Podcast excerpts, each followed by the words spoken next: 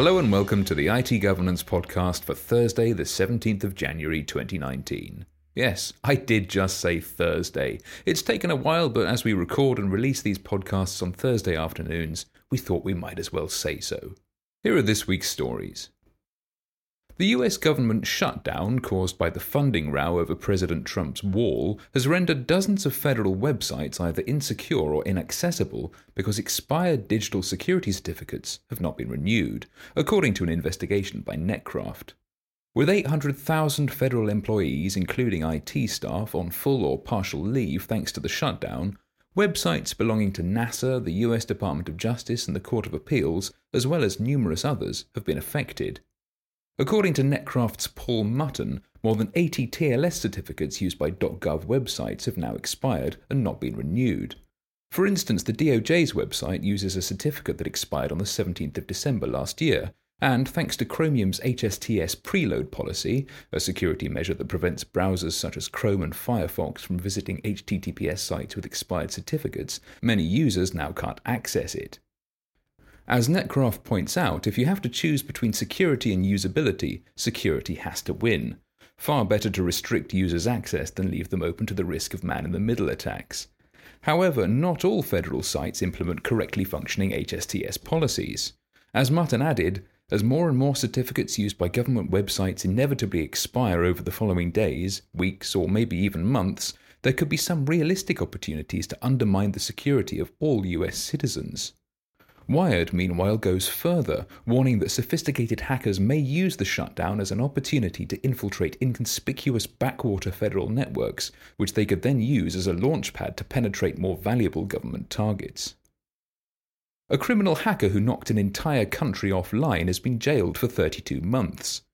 30 year old Daniel Kaye from Egham in Surrey admitted conducting a DDoS or distributed denial of service attack on Liberia's leading mobile phone and internet company, Lone Star, in 2016, at the request of an employee of Lone Star's competitor, Cellcom. However, the Mirai based botnet he used sent so much traffic to Lone Star's systems that the entire Liberian internet was disrupted. According to the BBC, Liberia's internet at the time was dependent on both a small number of providers and a relatively limited Atlantic cable. European nations, by comparison, have a vastly more secure internet because traffic can reach users through many different connection routes. Thanks to Kaye's actions, the country's internet repeatedly failed between the 3rd and the 4th of November 2016, disrupting not just Lone Star, but organizations and ordinary users up and down the state. This is believed to be the first time that a single cyber attacker has disrupted an entire nation's internet, albeit without intending to do so.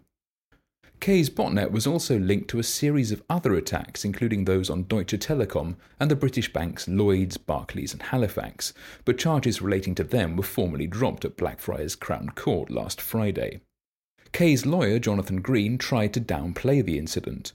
We say that a relatively slow internet service became slower, he said. It's not accepted that this was a direct threat to Liberia. However, Mike Hulett, the head of the National Cybercrimes Unit at the National Crimes Agency, said, I regard Daniel Kaye as one of the most significant cybercriminals arrested in the UK. He has a significant level of skill. The attacks that he carried out were not victimless. And finally, we can't ignore this week's Brexit developments. A reminder then that even if we leave the EU with no deal, the EU GDPR or General Data Protection Regulation will still apply in the UK. Its requirements have already been incorporated into UK law by the Data Protection Act 2018, and the regulation itself will be amended by the proposed Data Protection Privacy and Electronic Communications Amendments etc. EU Exit Regulations 2019 and enacted in UK law by the European Union Withdrawal Act 2018 as the UK GDPR. If your organisation processes personal data, it still needs to comply. An important area to consider is cross border data transfers.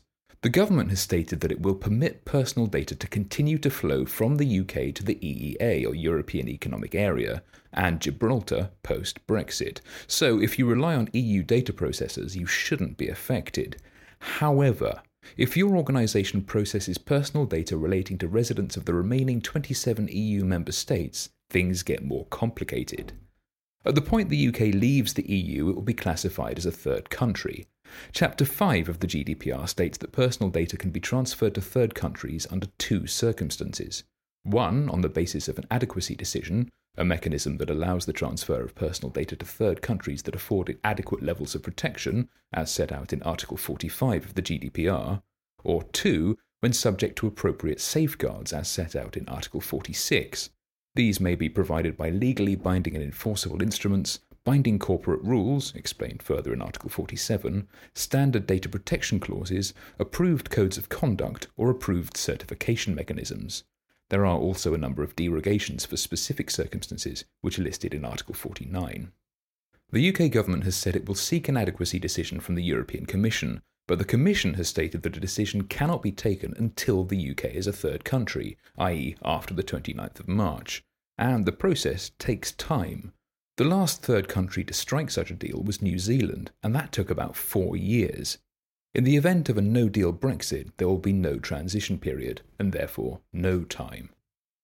Organisations in the UK that receive personal data from the EU, including data centres, will therefore need to make sure that alternative lawful mechanisms for data transfers, such as standard contractual clauses or binding corporate rules, are in place by the 29th of March.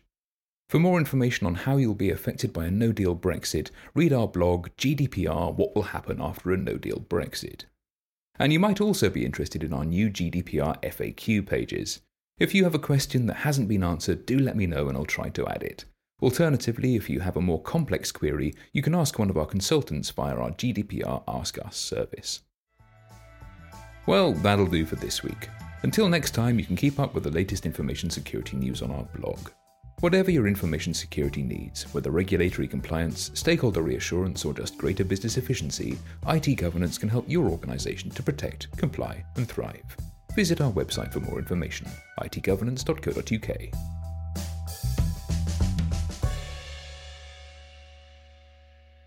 Insert date here.